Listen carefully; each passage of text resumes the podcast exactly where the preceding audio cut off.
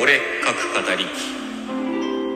はい、皆さん、こんにちは、ケイリンです。この番組は、私、ケイリンが、推しのアイドルの話や好きな本の話、自分の創作の話などを好き勝手に語り散らす番組です。ということで、今回ですね、これが3本目になりますが、すこやすみさんの収録企画、ハッシュタグ、ラジオトーク百科事典、こちらに参加していきたいと思います。まあ、こちら一つのテーマについていろんなトーカーさんがいろいろな収録を上げていって、このハッシュタグで続けて聞くとね、そのテーマについてちょっとだけ詳しくなったというか賢くなったような気持ちになれるというそんな素敵な企画でございまして、現在のテーマはクリスマスでございます。でね、前回そのクリスマスの音楽、特にちょっとクラシカルなというかね、あの、まあ合唱団で歌うようなというか、そんなようなあの曲を中心にお話しさせていただいたんですが、こちらについてですね、お便りいただいておりますので、ちょっとそちらをご紹介していきたいと思います。まあそちらまだお聞きでないという方はね、概要欄の方にリンク貼っておきますので、ぜひお聞きになってみてください。でね、そちらの収録の方でキャロリングという風習について話したんですね。クリスマスシーズンに人の家をこう訪ねていってですね、その、まあ、軒先なのか、玄関先なのか、部屋の中なのか、ちょっとよくわからないですけれども、そういうところでクリスマスソングを歌うっていうね、そういう風習が一部地方等にはあるようですよというちょっと伝聞でお話しいたしました。するとですね、そちらについてお便りいただきまして、富樫由美子さんからのお便りです。どうもありがとうございます。えー、抜粋してご紹介いたしますね、えークリスマスの音楽の収録拝聴しました。私は教会員としてキャロリングに参加したことがあります。教会から何台かの車に分乗し、前もって希望されたお宅に伺って、玄関前で賛美歌を歌いました。雪の中寒かったのですが、良い思い出です。ご近所のお宅に来たキャロリングを聞きに行ったこともあります。ということでお便りいただいております。富樫由美子さんお便りどうもありがとうございました。まあそんなわけでですね、まあ一部地方にあるようですよなんてすごい曖昧なことを話したんですが、こうして実際に体験された方がいらっしゃるということですね。でね、あの、私このお便りをいただいて読んでから、思い出しました。私もね、一件だけこう、人から聞いたことがあります。まあ自分で見たことは未だにないんですけれども、その人はね、キリスト教系の大学にいて聖歌隊に参加していて、その聖歌隊としてね、キャロリングをやったことがあるよという話をしていました。ちょっとね、富樫さんのようにお約束したお家に伺ったのか、それとも飛び込みで行ったのかとか、その辺のことはちょっとわからないんですけれども、まあそういえば僕も、僕自身もそういう話を聞いたことがあったなということを、あの、お便りいただいた後でですね、思い出しました。まあ何せよね僕は歌好きなのでクリスマスに歌をお届けなんてすごく素敵だなっていうふうに思うんですけれどもまあそういうものを好きな方も好きでない方もねクリスマスシーズンが良き音楽で満たされたものになりますように願っております。えーということで今回の話題に入ってまいりますけれどもまあ最初はねその音楽の話からやはり始めていきます。皆様ご存知かと思います赤花のトナカイというクリスマスソングがございますね。まあ、ご存知ない方もいらっしゃるかもしれないですけども割と知ってる方が多いのかなというちょっと有名な曲ですよね。真っ赤なお花のトナカイさんはというふうに始まるんですけれどもこの赤い花のねトナカイが他のトナカイとは花の色が違うもんですからみんなからこう笑われていてバカにされていたんだけれどもある晩ねこうサンタさんがその赤花のトナカイ落ち込んでる赤花のトナカイに向かっていやそのお前の花のおかげでこうピカピカ光って辺りがよく見えてねお前がいないとダメなんだよって話をしてそれの言葉に慰められてね、えー、トナカイも思わずにっこりしてしまうというようなまあちょっと違ったかもしれないけどそんなような内容の歌だったかと思います。でこの赤鼻のトナカイで日本語版には名前って出てこないんですけど英語版では名前がついてることをご存知でしょうかね。あのこれルドルフっていうんですよ。タイトルからしてルドルフ、 red、red nose、red-nosed reindeer だったかな。まあそんなようなタイトルなんですよね。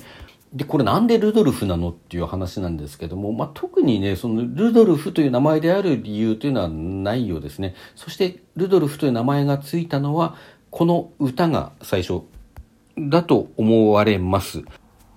ただね、あの、疑問に思うじゃないですか。トナカイなんでわざわざ名前つけんのみたいな気持ちになりません？なんかね、そもそもこの歌の成立になんかアニメ作品が関わっているとかなんとかそういう話はあることにはあって、まあ一つのキャラクターとして描く上でね、名前が必要だったということもあるかなとは思うんですけれども、そもそもね、ルドルフ以外のトナカイ、あの、先ほども申しましたように、ルドルフが登場した赤花のトナカイというものが登場したのは、この歌が走りなんですけれども、それ以外のトナカイにね、名前があるっていう話があるんですよ。これ実はこの同じ赤花のトナカイの本題に入る前の前奏みたいな箇所があってね、そこの前奏のところでも歌がついてて、ここで歌われております。You know Dasher and Dancer and Prancer and Vixen, Comet and Cupid, ドナーブリッツェンとかいう感じの歌がついてるんですね。あの、拙い英語で失礼いたしましたけれども、まあ、あなたは知ってるでしょ？ダッシャーとか、ダンサーとか、プランサーとか、フィクスンとか、コメットとか、キューピットとか、ドンナーとか、ブリッツェンとかのこと知ってるでしょ？で、この後、But do you know recall the most famous reindeer of all っていうふうに、あの、それよりももっと有名なトナカイがいるじゃないっていうふうに言って、ルドルフの話を始めるという、そういう構成になってる歌なんですね。じゃあそのダッシャーとかダンサーとかプランサーとかビクスンっていうのもこの歌から始まったのかというと、これはね違うんですよ。これはこの歌以前から実はこの名前というのはあって、と言ってもね、ものすごく古くからあのサンタクロースの飼っているトナカイには名前があるという話だったわけではどうやらないようなんですね。これが定まったのがね、18世紀、19世紀かな。まあ、18世紀から19世紀にかけて活躍したクレメント・ムーアという大学教授であり神学者であり詩人でもあった人物がおりましてですねこの人物が書いた最初は聖ニコラスからというようなタイトルだったようですけれどもこの詩の中にこのトナカイの名前が出てくるんですね。そしてこの詩はですね同時にアメリカあのクレメント・ムーアムーアさんアメリカ人なんですけどもアメリカでのサンタクロースそのもののこう普及にも大きな影響があった詩だと言われていてだからアメリカにおいてはそもそもそのサンタクロースとこのトナカイ8頭いて名前がそれぞれついているよということが割とセットで広まっていたんじゃないかと思うんですね。あの、その辺の事情は生で知っているわけじゃないので、いや、それほどでもないよっていうことかもしれないんですけれども、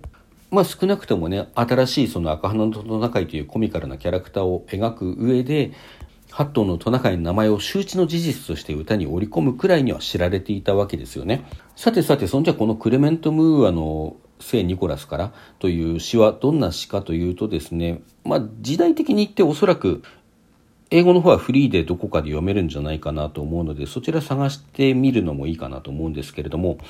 日本でもね、こちら翻訳されて実は複数絵本になってます。まあいろんな人が絵をつけたものがですね、日本で書かれた絵本というか、これ、絵本自体も海外で書かれたものの、まあ、翻訳という形で、日本で、あの、絵本を読むことができるわけなんですけれども、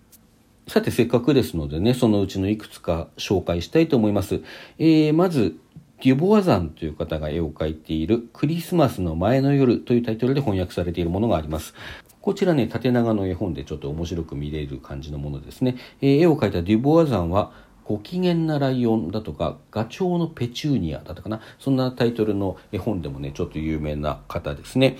それとね、うん、妖精画で、妖精の絵で有名なマイケル・ヘイグという人が絵を描いているイブにサンタがやってきたという絵本があります。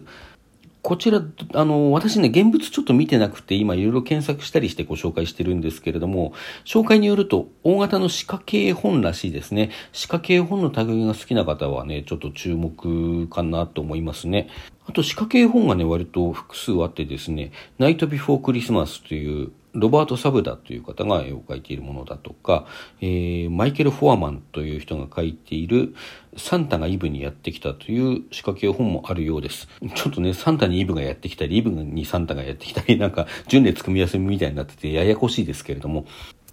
まあそういった仕掛け本以外で言うとですね、えー、ミスター・ボディントンという人が絵を描いている割とおしゃれなイラストですね、えー、クリスマスの前の夜という絵本がございます。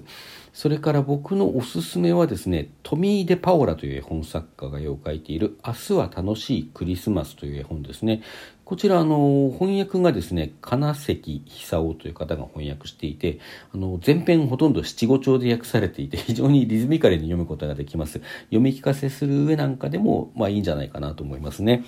まあ、他にもいくつかあるようなんですけれども、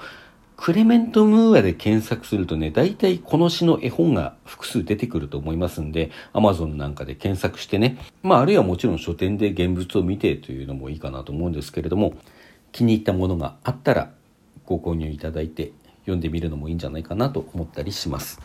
というわけで今回はクリスマスの音楽のお話のね、まあ、いただいたお便りをご紹介した上で、今回別の歌、赤花のトナカイの歌詞について、そしてそこに出てくるトナカイの名前について、そしてそのトナカイの名前の由来となった詩が絵本になってますよということをご紹介させていただきました。それでは皆さんさようなら。どうぞ良いクリスマスシーズンをお過ごしください。